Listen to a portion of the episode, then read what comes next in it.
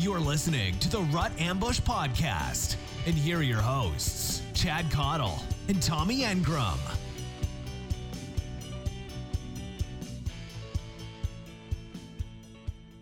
Welcome back to the Rut Ambush Podcast. I'm your host, Chad Cottle, along with Tommy Engram. And today we interview Ike Hewlett from Ike's Outdoors. Ike is a lifelong outdoorsman, extremely accomplished deer hunter.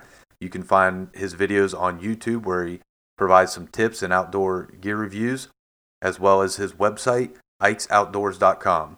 And I think this is going to be an interview you guys like. This this one uh, was one of my favorites for sure. Uh, Ike is... It was a fun interview. He's a, a very easy guy to talk to. And what I like most about it is I, I can really relate to, to Ike. It feels like I can relate to him anyways. And uh, I think you guys I think you guys will feel the same way. So I hope you enjoy the interview. Hey, you're on with Tommy and Chad from Rut Ambush. How you doing, man? I'm doing good. How are you guys? Good, man. I'm so we're so glad to have you on. Um, I uh, well, I was just telling Chad. So, um. When we're, we're relatively newer hunters, uh, we're actually relatively new to like actually knowing what we're doing. So um, okay. we, we've hunted all our lives, but yeah, just we sucked for a long time, right? So there's a point when you get you start getting real serious about it. Yeah, sure. Yeah. And then one, once we started getting, once I started getting like super serious, I started um, doing like a bunch of research, like with podcasts and on YouTube and, um, reading a bunch of magazines and books. And I was telling Chad, the reason why I wanted to have you on, it was so important for me, is you're like one of those people that I kept going back to, whether it be when, you know, when I was a new turkey hunter, when I was a new deer hunter, when I was starting getting new, Um, when I was, um, start hunting the rut effectively, I was using a lot of the tactics that you were talking about on Ike's Outdoors.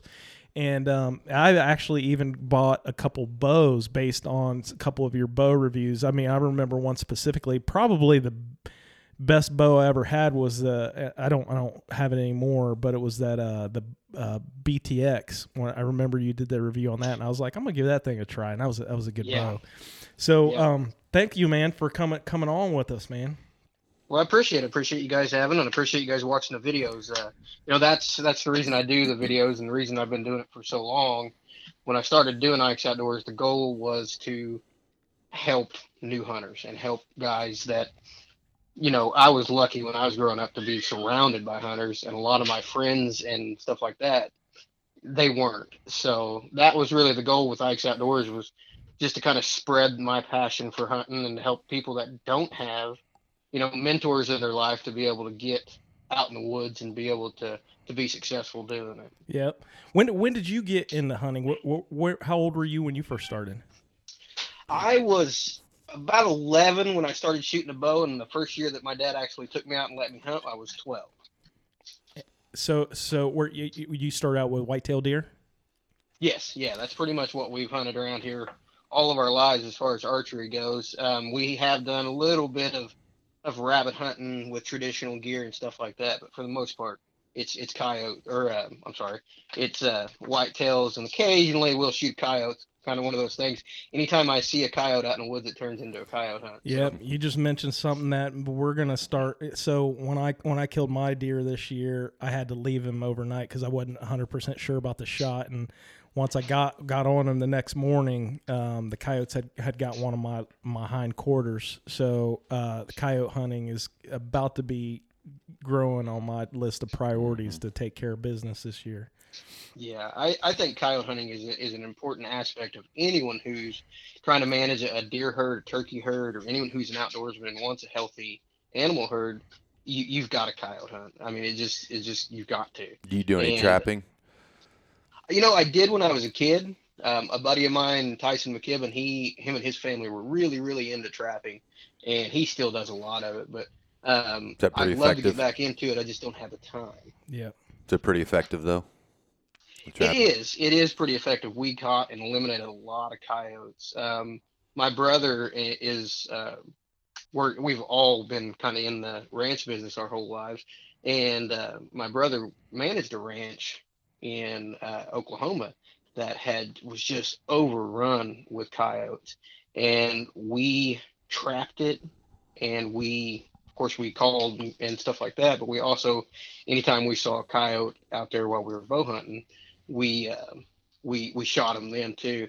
And we we had we had coyotes so bad on this place. I was in a tree stand watching an open uh, hay meadow, and we'd moved cows the day before, and we'd missed a calf. So when we miss a calf, you just kick the cow back out. She'll go find the calf. She'll take care of it. Come back the next day, grab the cow, and the calf will come with her. Well, the next day we were I was out there over that meadow, and I was hunting, and a group of coyotes were trying to trying to get that calf, and the cow was out there fending them off. So I called my brother, and we got down and immediately went out there and started. I started trying to scare them away and was shooting arrows, you know, trying to, to hit these coyotes out there fifty yards away from me and trying my best to to get them off of that cow and calf. But uh, after seeing that, we we are hardcore coyote hunters. Mm-hmm. You might have just talked me into getting out there. Get I, I just don't, only problem I only reason why I don't do it is I really don't know what to do. I I've called them in during uh, turkey season, but I don't really know how to. They're pretty smart. Yeah, if you can shoot a coyote, I mean, that, and that's one of the things that'll help grow your your skill set as a hunter is being able to kill a predator animal, a coyote, uh, a bobcat, things like that. Man, they're tough to to to kill, even with a rifle. And you start adding a bow to it, man, it's a whole other element. Yeah. But it it's. Uh, You know, calling them in, YouTube's a great resource, and there's a lot of, of information out there about calling them in. And we use just uh, A R fifteen, two two three, there you go. You know, something like that. And even at one point, we were shooting them and tanning out the hides, and we were just brain tanning them, just using uh, slurry made up of actual the brain from the coyote, mm-hmm. and using that to tan them out. And we the the market for them, you can sell them, but the market for them is not really that good. So we were making, we made a quiver out of one. A buddy of mine made some leggings out of one, and that's cool. You know, tack them up on the wall and give them away to people and stuff like that. Yeah. So. Mm-hmm. Hey, hey, Ike, did did you have any hunting mentors that shaped the way you hunt now? Oh yeah, I was extremely lucky when I was a young man to be surrounded by guys that hunted. Um, my dad. was and he's kind of one of the inspirations behind Ike's Outdoors, because my dad didn't start hunting until I got interested in it, and so we kind of started hunting about the same time and kind of started learning together. And my dad passed away when I was nineteen, and when he passed away, we were tied as far as the number of of deer that we'd killed. So he wasn't a, a big teacher, big mentor in in you know, he was learning as I was learning, but he got me out there and he got me in it and had a willingness to, you know, to, to take me and be involved in it. So that was a big, a big part of my early hunting career. And then my, one of his friends, uh, a guy named Curtis McKibben, my best friend's dad, that guy taught me, and he, he, he has forgot more about hunting than most people know. Uh, he is one of those guys. He taught me how to trap. He taught me how to call coyotes. He taught me how to shoot a recurve. He taught me how to, taught me how to shoot a compound. You know, he taught me how to track a wounded animal and shot placement. And just, I mean, that guy taught me so much about deer hunting. I will always be grateful to him uh, for teaching me. And he is one of the reasons that, that I'm a successful deer hunter. I mean, just absolutely without him, I don't know where I would be as far as, as deer hunting goes. With, with that being said, if you were giving advice to someone brand new into deer hunting, um, what tactics do you use around, uh, let's say, like using trail cameras, uh, hunting food sources, hunting the rut, hunting the late season, um, scouting, scouting, all that stuff? What, what, what? Tactic, or what, what advice would you give someone brand new into in hunting whitetail deer? Well, the biggest thing is, you know, when you when you start out, a lot of people get discouraged because they make mistakes. Just like anything, you have to learn from your mistakes, and you have to to grow from those mistakes. So don't let that discourage you. But the other thing, like you guys said, scouting. We live in the woods. I mean, we're as as a group, we're successful deer hunters. I mean, and we live in the woods. We You know, our season ended January fifteenth, and we've been to the woods several times since then. putting out trail cameras, putting out feeders. We we feed and, and put minerals out in the off season here to, to help our deer get through this hard time of the year.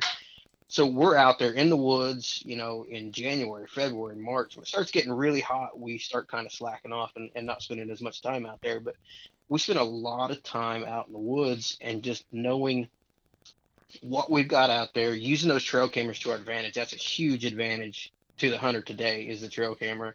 You know, using those trail cameras to our advantage and learning the pattern of the deer. And when it comes to the pattern of the deer, the guy that I was talking about earlier, Curtis McKibben, he taught me this. And this is one of the most effective ways to go out and kill a deer. You got to know where they live and you got to know where they eat.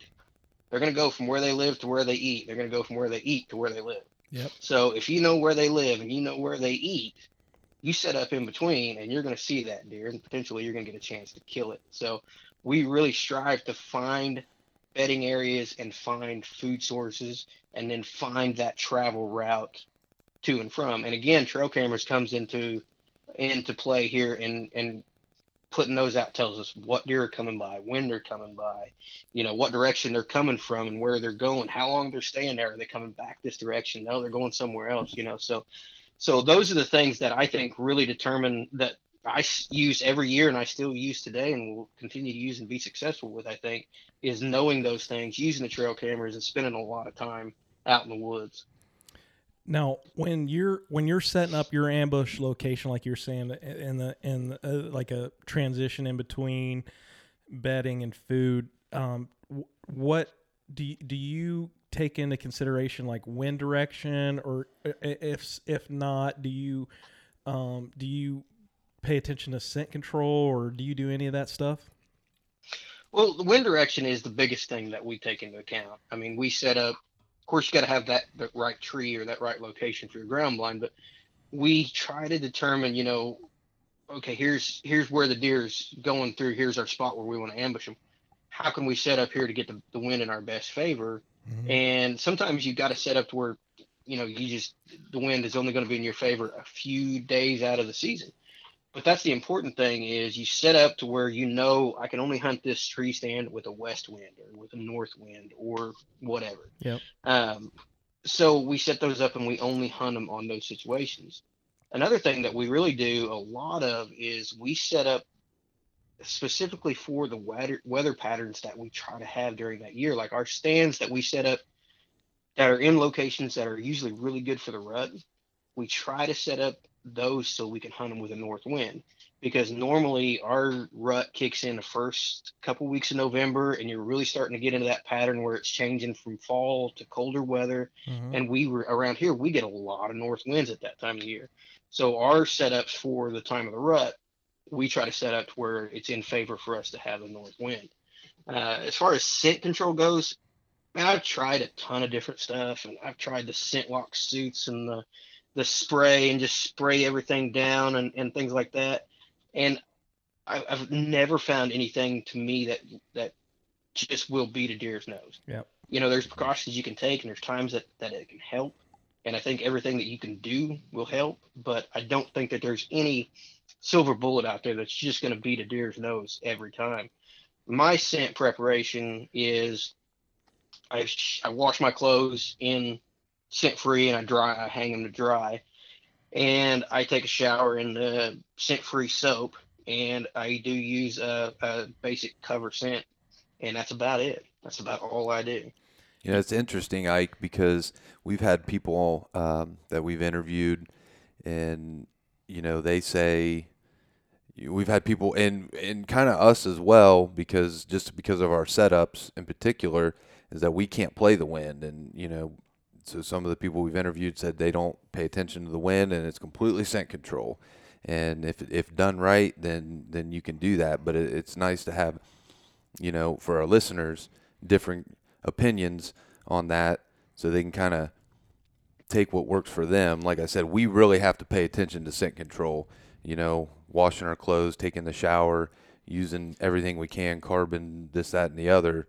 You know, for our particular properties. And, and another, another quick thing, that one thing that I've noticed is I've noticed that um, hunters that hunt in hill country are, they, they find it a lot harder to um, to use just wind direction because of thermals going down hills mm. and up up yes. hills and stuff like that. So it is good to have that swirling, you know, different winds. Yeah, swirling winds. It's good to have that perspective of someone that does, because w- we know a lot of people that are super successful using the wind to their favor to set up their ambush location, like you. And, you know, it's good to have those those varying opinions of how they get it done as opposed to others. It's nice. Yeah, and I agree with what you guys are saying. Um, the advantage that I have now is we have several different properties leased, and they're all trees. Yeah. There's very little open ground on it. So we've got a plethora of trees to choose from to put our stands in, and, you know, opportunities to hunt that stand when it's in our prime conditions. Yep. A couple of years ago, I hunted a place that it was one hundred twenty acres, I believe, of cornfield with a tree, a fence line around it. Mm-hmm. And we had just moved to Missouri, and I had no place to hunt but public land. And a guy said, "Hey, you can hunt my cornfield." But like you guys said, there was only one way to, to hunt that. And I had that year, I had to absolutely manage my scent control down to the point of wearing base layers and wearing slippers, you know, while I was in the truck, and getting there and, and changing in my hunting clothes in the field and not contaminating them in any way. And so I've been in situations like you guys are saying, and it, at, at, when you're in a situation like that, I don't think you can do enough. Oh, I mean, man. I'm in a situation where I don't have to do a lot, but I agree completely that there's some situations where scent control can make or break your hunt. Absolutely. Yeah, and I guess just, you know, for our listeners, you know, if their particular property, I mean, you can still get it done basically, is no matter what, you can still get it done, whether you have the wind in your favor or whether you have to use strictly just scent control. Um, it, there's all kinds of ways to get it done. Exactly. Hey, yeah. Ike, something you mentioned that perked my ears up. You you mentioned uh, ground blind. How how often are you in the ground blind? How often do you use it? We hunt ground blinds.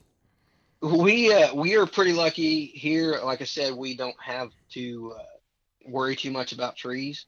We hunted, I actually only own three ground blinds, and we hunt them on a property that we got a, a big hay meadow on.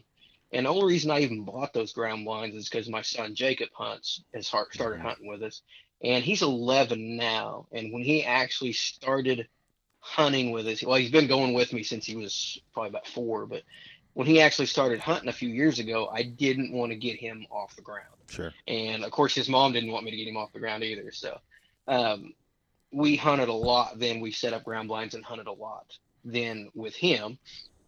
And it was a lot of fun, 'cause that was, you know, he actually killed his first deer out of a ground blind, and I went out and actually killed my, the first deer I ever killed out of a ground blind was that it was a few, just a few years ago.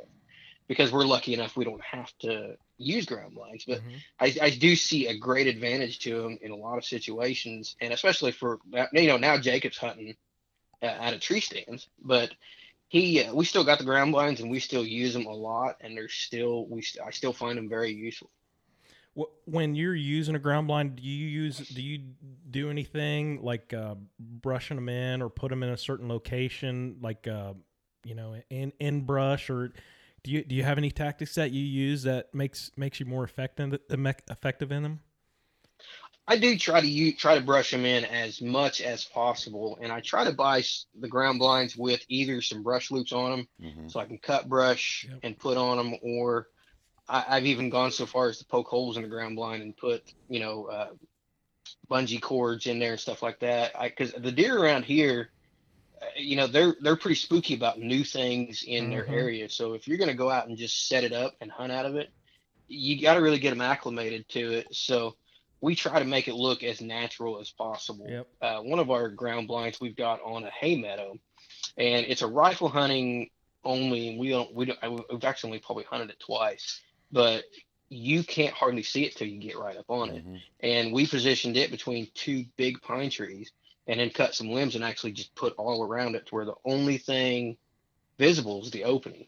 Now, the disadvantage to that, you can only shoot one direction. Yep. But we got the neighbor's property to our backside. We got a big hay meadow in front of us. So it works out pretty good in that situation. But I'm I'm a big proponent of, of brushing those ground blinds in and trying to get them as natural looking as you possibly can. Great advice, man. Yeah, we uh, Tommy and I brushed our ground blinds in in the same way this year. I uh, because we have them probably about twenty yards off of a tree line, and we put two hay bales beside of them. And I got the brush loops in mine, or the the you know I'm talking about the daisy chains to to brush yeah. it in. So I, you know I was able to put hay in there, but he didn't have them. He had an older ground blind. He didn't have them. So one thing we did is we drove T-post on all four corners of that ground blind and took uh, green snow fence and wrapped around it, like construction fencing. Oh, right. That's a good idea. And then we just stuffed the hay in there. And I tell you what, a person wouldn't know walking. I mean, you'd have to be right up on it before you realize it wasn't a hay bale. And I mean, it was, that thing was deadly, man. It was sweet.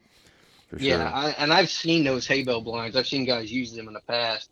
And even I've seen some guys even stack hay bales up and make a natural blind. Mm-hmm. And those just seem to work really, really oh, well. Yeah. Yeah. Yep, that, that's a good idea. All right, Ike. This that's, is the that's big, a good idea. I like that. This is a big one, man. We're we're we're coming up on the spring. I know you're a turkey hunter. I'm a imagine I'm a brand new, wet behind the ears turkey hunter. Tell me tell me what, what I need to do. Well, my advice for, for guys in that situation kind of depends on if they've deer hunted, because my advice for guys like that is to hunt them like deer. I do the same thing for, I actually still hunt them like this. I don't call that much, and I don't use decoys that much. I will go out, I will try to roost them, figure out where they are, figure out a pattern, use my trail cameras, and I'll set up an ambush spot, sometimes out of a tree stand, sometimes out of a ground blind, or sometimes just off the ground. But I'll generally just try to set up and be where they are and ambush them. And I have had situations where I've had to call and and do things like that, but I really, really try to avoid uh, avoid calling and, and using decoys if I can. I prefer to just ambush them and and, and kill them that way. Well, I do much of this the same the same as, as you. I, I I'm big on decoys, but I found that my calling hurts me. Has has the, yeah. my call, my calling hurts me more than it's helped me over the years. So I, I agree. I'm the same way. I've tried every, and I've got a couple paddle the box saws with a paddle on them that I use, and they seem to be okay. But I've tried everything, and, and I'll get to where here at the house or in the backyard, I'll sound man, I'll, I'll sound like uh, just the prettiest turkey out there. And when I get out to the woods, I sound like the the turkey that no one at the bar will pick up. you you know what? This is funny. I have called in more coyotes with my turkey calls than I've called in male birds. I'm serious. Now, with that being said, I'm I'm a pretty successful turkey hunter, mainly because of the, a lot of the information that you you gave on on, on one of your videos. But um, but when I start when I start calling to like a hen, I have called in hens before that drug some male birds in. And I, I feel like I'm more successful calling uh, like a, that that boss hen in yeah. better than, than calling a male bird in. So I agree. No, that, that, go ahead. Okay. I'm sorry. That reminds me of, of what uh, of advice a guy gave me a few years ago. He made me some calls, and that's what he told me. He said, take this call out, and if you hear a hen calling, he said, do everything that she's doing. Yep, mock her. He said, that'll make her mad, yep. and she'll come in, and he said, she'll bring a tom in with her. I've killed. And I've only had that situation a few times, but every time I've had it, it has been deadly. It it's it's it has. If I can if I can mock uh, what I consider to be when I hear a boss hen and I piss her off, I have called her in every single time that's happened, and every time she's brought a big bird in that I've shot and killed. Yeah, I've had a similar experience. Every time I've been able to get a hen talking, I've been able to kill a tom. Yep. Um, also, um, oh, I was I forgot what I was going to say. Um, so, do you use a shotgun primarily? I I have. I've used both. I, I of course use a shotgun primarily to start out with, and then when I started kind of having some success, I swapped over to a bow and killed a few with a bow. And then when we moved here to Missouri, we didn't really have any place to turkey hunt. So I was, was, didn't have a lot of success and just wasn't, I went probably four or five years and didn't kill a bird. So here recently I've been going back to uh, shotgun. We finally got a place that's, that's got some turkeys on it. So I've been going back there shotgun, trying to get a few more under my belt before I go back to a bow again. Are you, are you going to hunt turkeys this spring? You know, I don't know. Um, we leased a place that has some turkeys on it, and um, we've been leaving it alone and letting the population grow, because it literally started out with five birds on it, and now we're up to twenty-five, thirty. Okay. So we've been leaving it alone, but I've really gotten into bass fishing in the past few, just last year. My son, kind of like I did with my dad, getting him into, into bow hunting, my son wanted to learn how to fish, and I'm not a fisherman and never have been.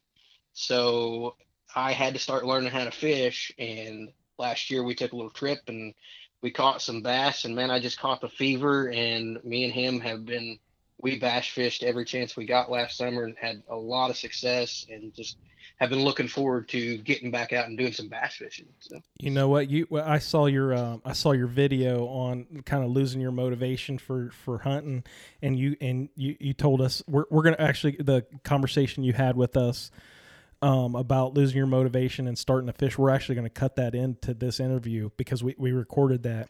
And, um, oh, you, you guys, you are the exact opposite of Chad and I, in a sense where we started out bass fishing for in farm ponds growing up. Like our whole, my whole youth was, that's what my dad did. We, he took us to a farm pond and we just would knock, knock those largemouth dead. And then probably in my late thirties, it started not, I started losing my motivation for it, and that's when I started yep. like getting into hunting. Same with Chad. That's mm-hmm. you know, for you know Chad's Chad and I have known each other a long time. That's we never hunted ever. We all that's all we did was hit a hit a large uh, farm pond and we bass fished together. Uh, yeah. Well, Ike, let me let me tell you the farm pond just real quick. It's off topic, but the farm pond that I used to fish and I took Tommy to, this place, if you were there for eight hours, if you just made a day of it, you would catch upwards to one hundred bass. And I remember my taking my buddy down there, and he it's a small farm pond, and he casted across the pond and he went over a tree on the other side, um you know took his lure over over a branch, and he said, "Watch this," and he lowered it down to the water, and it hit right as soon as it hit the water right on the bank's edge. A giant bass hit it, and he pulled it up over that limb and pulled it in. It's just, that's the kind of fishing that we're talking about. And it was like, without a doubt, come evening time, you were going to pull in a five pounder. So we got, we, you know, we got spoiled with that. And anyways, mm, but yeah. I digress. So you, yeah, uh, that, that sounds like the kind of place I want to go fish. Uh, you could throw a cigarette butt out on a hook and they'd hit it, man. 'Cause nobody fishes it. You know, it was cheating. Yeah. I've only, I've only fished that pond one time. It was probably over a decade ago, wasn't it? No, it was a while ago, yeah. It was a long time ago, and I, man, I that was like, it was like bass fishing heaven, man. It made you feel like you knew what the heck you were doing. Oh, yeah, and the cool part about it is you, they love buzz baits, and buzz baits are fun because, number one, you don't have to feel the bite, and then you get the action of them coming out of the water and hitting it, and you just all day yeah. long, all day long. And it didn't yeah. matter. I love that top water. Oh, man, it was a blast.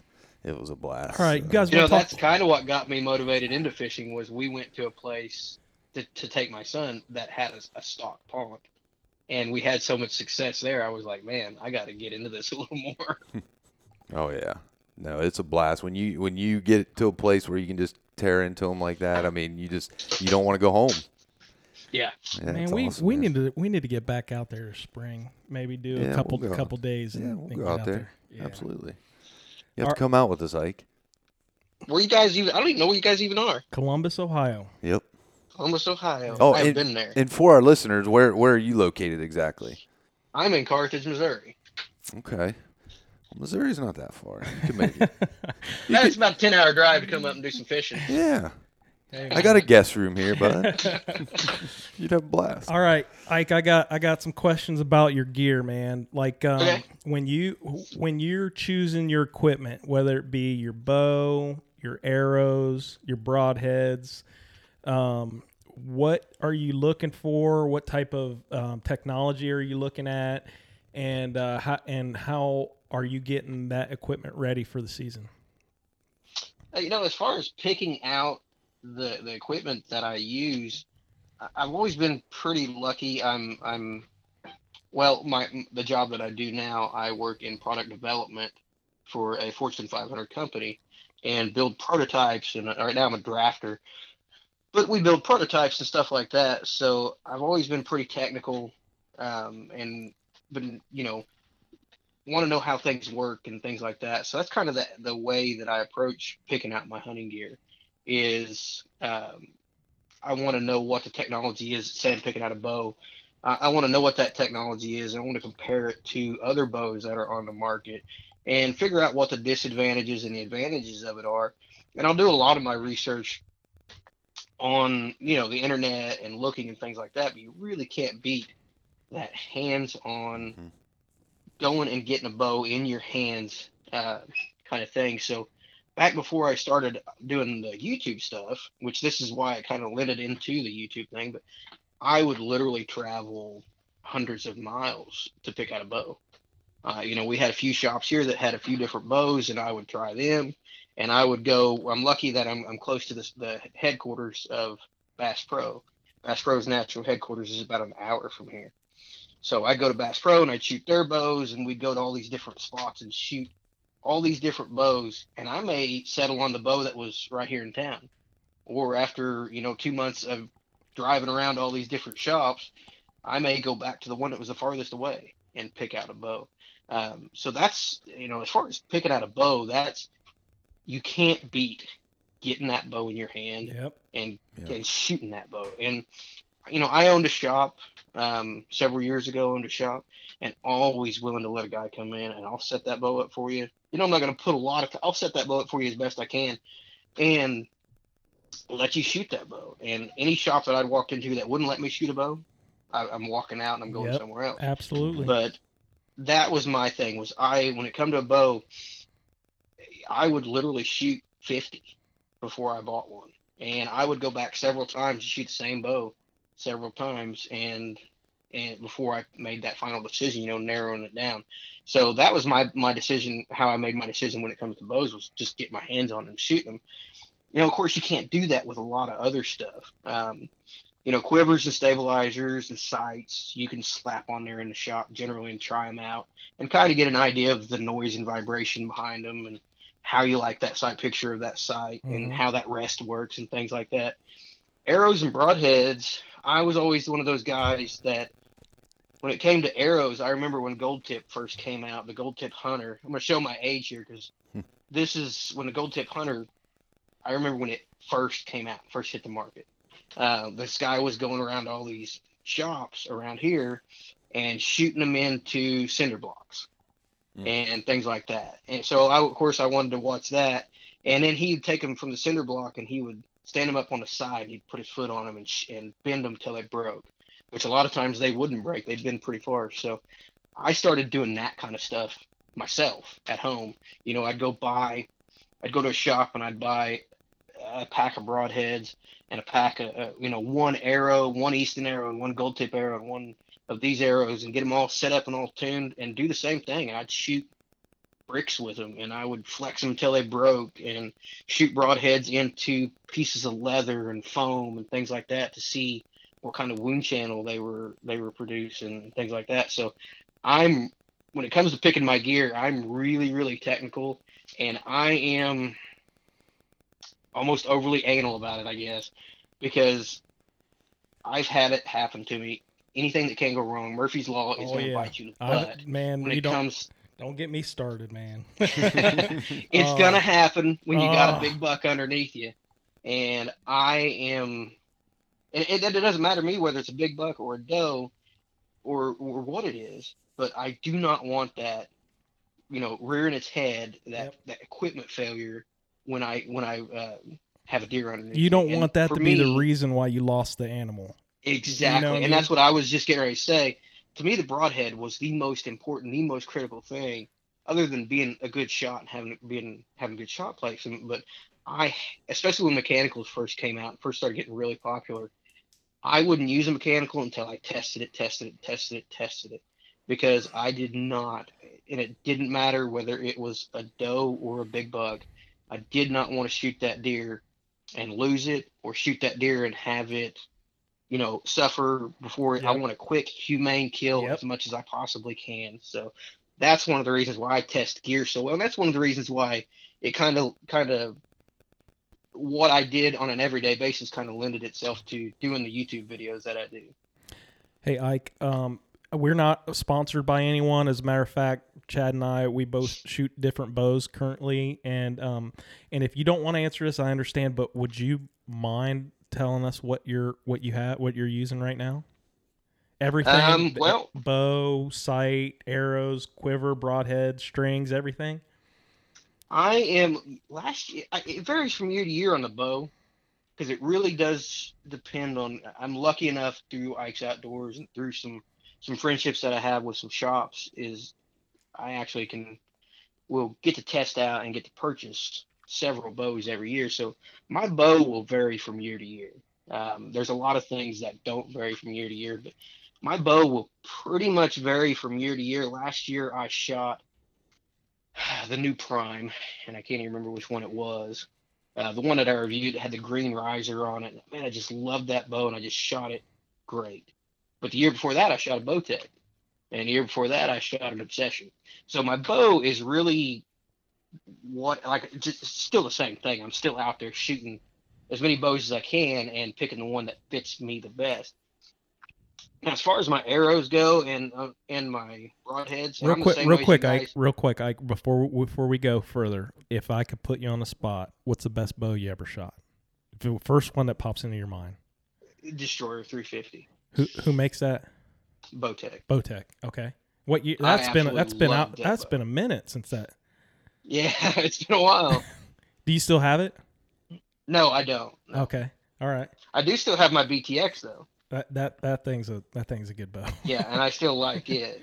So, but, right. but just hands down, first one popped in my head was the Destroyer three fifty. I really like those. And, and I want to make a point to our listeners that you really can't go wrong. They're, they're all good, man. They're all good, yeah, but. Yeah. But it's it, it it's depends on the individual. Yep. I mean, you know, this That's person exactly might like a Hoyt. This person might like a, a Matthews. This person might like a Bear, Bowtech, whatever.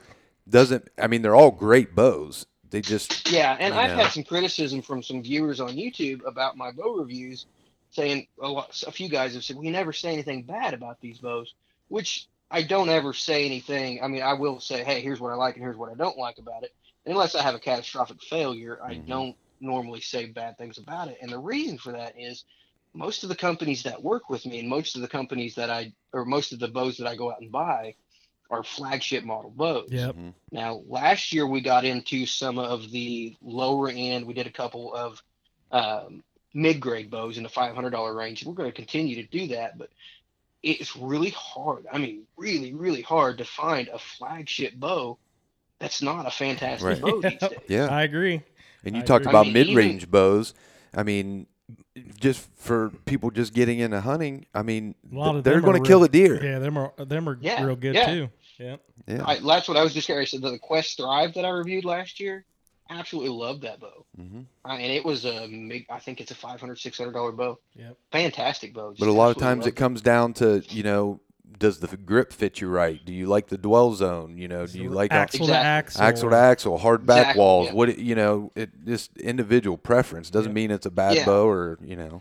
So and that's you, the thing. It's taken me twenty-five years of, of shooting bow or longer to to figure out. I can almost now pick a bow out by its specs. Yeah. You know, I just ordered an Obsession bow, and I they they told me they're like, pick out whichever one you want, and we'll customize it and and everything, and we'll get it sent to you. And they had the Lawless, and they had the F L X, and they had this other bow that was a thirty-inch axle-to-axle super fast bow. And I ended up going with the F L X because the specs were what I wanted. Yep. It had a thirty-four-inch axle-to-axle and a six and a half inch brace height. And for me, that's my comfort that's zone. Where that's you're the at. You like a longer that's bow. That's the kind of bow that I like. Yep. Yeah. Gotcha. Of course, you got to think, too, I grew up, my first bow, uh, first compound bow was a whitetail, too. That's so a long time ago, forty-six man. inches axle to axle. Oh, man. You ain't getting a ground blind with that, are you? No, no, for sure. So I'm sorry I interrupted you. You were go- you're going into your arrows. Um, on the arrows and broadheads, um, like I said, the bow differs from, from year to year. Quivers don't make a whole lot of difference to me because I take them off. So quivers don't make a whole lot of difference to me. Stabilizers, I have a whole drawer full of stabilizers from – from bee stingers to limb savers to just everything you can imagine. And I will pick the limb saver or the, the, the, the, I'm staring at a bow with a limb saver stabilizer on it. I will pick the stabilizer and match it to the bow. Okay. I, I will take that bow and put fifteen different stabilizers on it and shoot it for a week with each one until I figure out which one that I want, which one balances with that. So I really don't have no loyalty when it comes to those, but my arrows, my broadheads, uh, my strings, and my sights never changed. I haven't changed for five years. I used a Trophy Ridge React five sight. Mm-hmm. I've been using it since it came out. That's what I and use. Again, I'm not, I'm like you guys, I'm not sponsored by any of these people. So, um, I love that sight. I love the way the pins are arranged and the way that it sights in mm-hmm. makes me more accurate at longer yardage. Yep. So I've, I've really stuck with that since I've, since it came out. Um, the arrows that I shoot, I may end up changing those here this year. I, I started using them a few years ago because a friend of mine owned the company. Uh, Bart Lawhorn owned the company, and uh, he got me a few of them. And you guys have probably seen the video. They're Deer Crossing arrows. Yep. Man, I just abused those things and just absolutely had them on my lawnmower at one point, was jumping up and down on them and couldn't get in the brain, and just abused them. And I went to their S D shafts, which are the smaller ones, and I've noticed with those, even at my lower poundage, I only shoot about sixty-two pounds. Even the big body deer that I'm shooting, I'm blowing right through them. Really? So I, I'm I'm really happy with those arrows, and I've been really uh, had a lot of success shooting those over the past Oh, four or five years. Bart sold the company, so I may end up uh, swapping to something else. I'm getting down to where I only got a dozen of them or so, so I may end up swapping to something else. But before I do, I'll do a lot of testing on them, and I'll order another dozen and see if they're still the same quality. And if they are, I may end up sticking with those. Um, my broadheads that I use, I've been using the G five uh, broadheads for a couple years and had a lot of good luck with them and really like those. I've used the, the fixed blade and the expandables. And I like them because out of the box, those are some of the sharpest, just most wickedly sharp broadheads you will ever find. And we've had, again, through extensive testing, those are the ones I chose a few years ago, and I've had nothing but good luck with them. I have yet to have a failure with their expandable broadheads. So it's real. I've tried some other ones. I've tried uh, different brands, and I've even shot some deer with some different brands. But I kind of keep going back to that G five because that's that safety, you know, that's that one that I know yep. works. You know, I've had success with it, and I keep going back to that. Um, as far as the strings go, the strings that I use, I, I got a guy that makes them for me is, is a company called J B K, and I like him. His strings are, are fantastic strings, but I like him because of the detail that he puts into them. And when I call him, you know, like America's Best and all these other uh companies out there make fantastic strings, and a lot of these big name companies, Winner's Choice and stuff like that, I don't think you can go wrong with. Yep. It. But with J B K, I can actually call. I'm talking to the owner, and actually my buddies too, not just me. My buddy, you know, when you call him, he, you talk to him, you put your order in with him, and he'll, he'll tell you straight up front, you know, hey, this is gonna take X amount of time. He hand stretches all the strings, hand makes all of them, and that just that level of of care into the strings really reflects in the quality, because when I get them, I can actually put them on the bow, I can go shoot them, and my peep sight and, and things like that will not move. Oh, me. Man. There's no creep in them. Can I tell you a quick story about that? Yeah, go ahead. So I got a new, well, I'm trying to remember what bow I was, I was, uh, it was, it was, I was I'm not going to say what it was, but I got a new bow with brand new, the brand new factory strings on it. Oh, factory strings are sometimes terrible. Yeah, and I and I went out like a week after I got the bow turkey hunting, and I was, I'm in this blind, and I had, it was the opening day, and had my decoys out, and I had a big Tom come in, and I'm like, oh man, this, he read, he read the script, man. I draw my bow back, and my, my peep wouldn't twist all the way. I, I, I, it wouldn't open up because the strings had stretched. And I literally could barely see that turkey in, in my in my peep just because I hadn't uh, broke the strings in. Mm-hmm. And I, I mean, I was like, I, I got it, I got to go for it. I, and I shot, I shot and killed that turkey. But man, I I should have like broke those strings in before I went out hunting. And and when you have a uh, somebody that makes your strings that are going to already they're already going to be stretched, and you don't have to worry about that afterward. That's that's a big deal. Yeah, and I've never, I've had some bows, you know, I shoot my bows. Uh, I've had some, I've literally been in that situation like you where I had a bow a few years ago that I sent out for uh, to have it customized, have it powdered, uh, powder coated, and have it dipped, and was supposed to be back to me well in time for season, but didn't. It literally got to me the night before season opened. Oh man! So on a Friday night at you know six o'clock, I was out here putting the bow back together, and I mean from it was in pieces. Oh man! And I had to put the bow back together. And tried to sight it in in the dark and everything like that, and had street lights on and my the headlights of my truck on me, and we got it sighted in. And that was, I'd probably been shooting J B Ks for about two years then.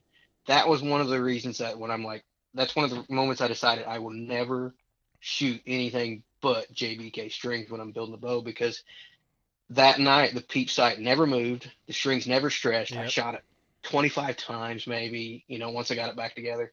The next morning I went out, was sitting in a ground blind, and actually when I first, first time I killed a deer out of a ground blind too, same thing. I shot, pulled back, shot that deer, the first deer that came in was a big doe, shot her, no issues with the strings at all. See, so that was one of those moments of, I'm never going to shoot anything but J B Ks mm-hmm. again. And I'm never using that company that did the film dipping for me again. Yep. Did you, you not tell them who you were? You say, you know who I am?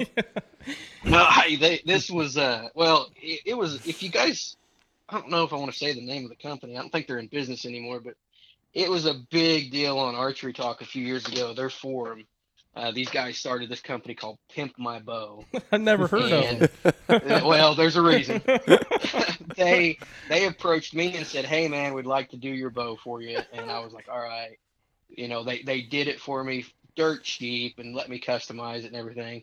And they this was literally in March when I sent them the bow.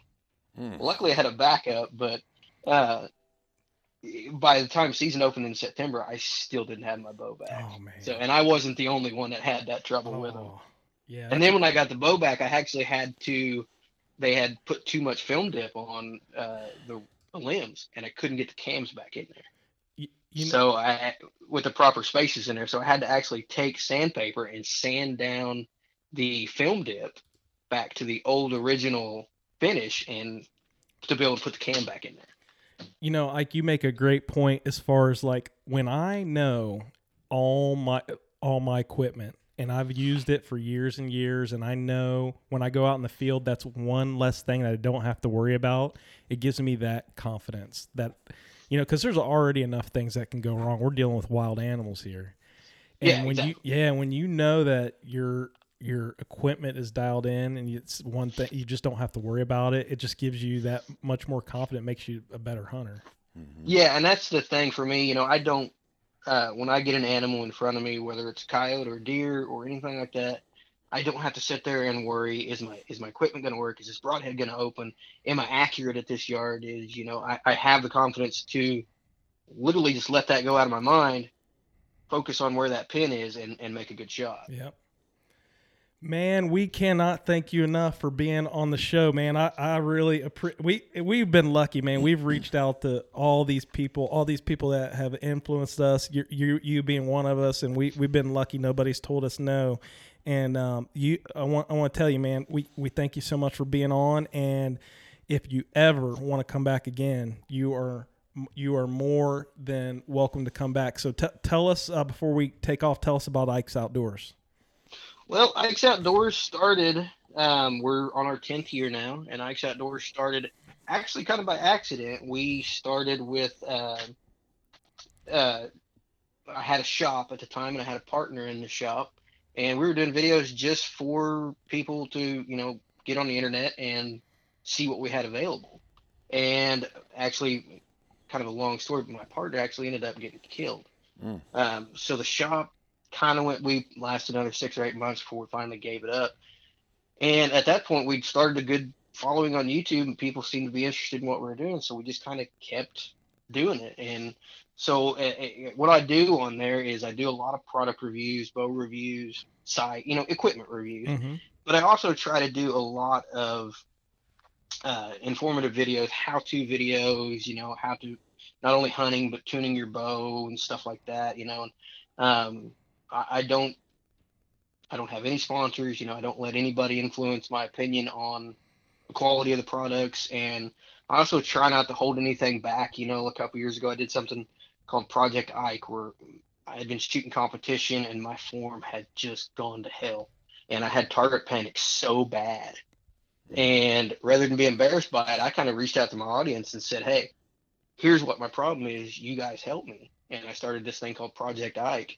And through YouTube and through the power of social media, those guys and, and their advice actually fixed me and got rid of my target panic and got rid of of um, the issues that I was having and made me a better hunter. So I, I try to do, you know, informative videos, but I also will tr- try to reach out to my audience too and and kind of take advantage of the social media platforms and get advice from them as well. Um, I literally just today before we got on the phone ordered a new longbow. So I'm going to be tackling some traditional gear. So probably going to see some videos like the Project Ike again with the, with the longbow in hand. Cool, man. Can't wait to see it. What was the, uh, real quick, I, I'm curious just because this is a, a big issue for a lot of people is target panic. What, I mean, in simplified terms, what did you do to, to get rid of that? The simple, the simple explanation for it is I started shooting back tension. Okay. And um, that's what I've heard I, from multiple sources. Yeah. Yeah. My problem was, was trigger discipline. Mm-hmm. Um, I started out shooting pretty good. You know, I was shooting competitively and, and holding my own. And I, it actually, I remember the day it started, we were at Bass Pro shooting an indoor pop-up league. And it was during their fall festival. And you can imagine the headquarters, national headquarters, how big it is. Mm-hmm. I remember looking back in the crowd and Will Primos was sitting up there watching us shoot. oh, and I blame no, Will Primos. No pressure. No, no pressure. No yeah. pressure. Will Primos was watching us shoot. He was in between seminars or something. He was leaning against the against the, the deal there watching us shoot. And I shot terrible. And then it, it just got in my head after yep. that. Mm. And I started just, I would literally just fall apart every time I went to pull the trigger. Wow. And the only thing that really worked for me was shooting back tension. Yeah. And you'd been shooting for a while at that point, right? I mean, you weren't like yeah, new I, at I'd it. I'd probably been shooting, uh, that was in the early two thousands. So hmm. I'd been shooting for fifteen years at that yeah. point. Yeah, yeah and I mean, then it all was, of a sudden hit you. That was the first time you ever had it, right?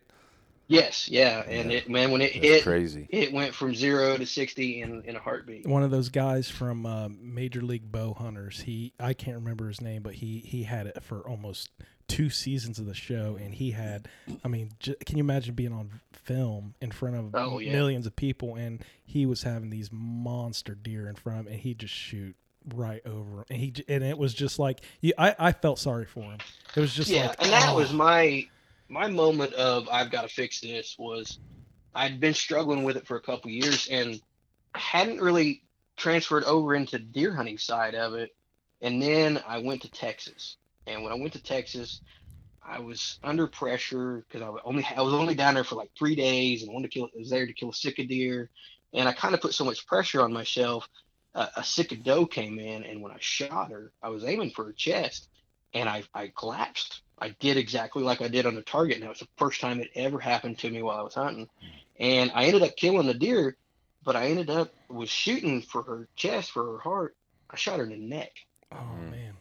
And yeah. at that point, I, luckily, I got a good enough shot on her that she went over and she went about seventy-five yards and she piled up. But at that point, I when we got home from that trip, I said, I'm I'm either going to fix this problem or I'm going to stop shooting my bow. Yep.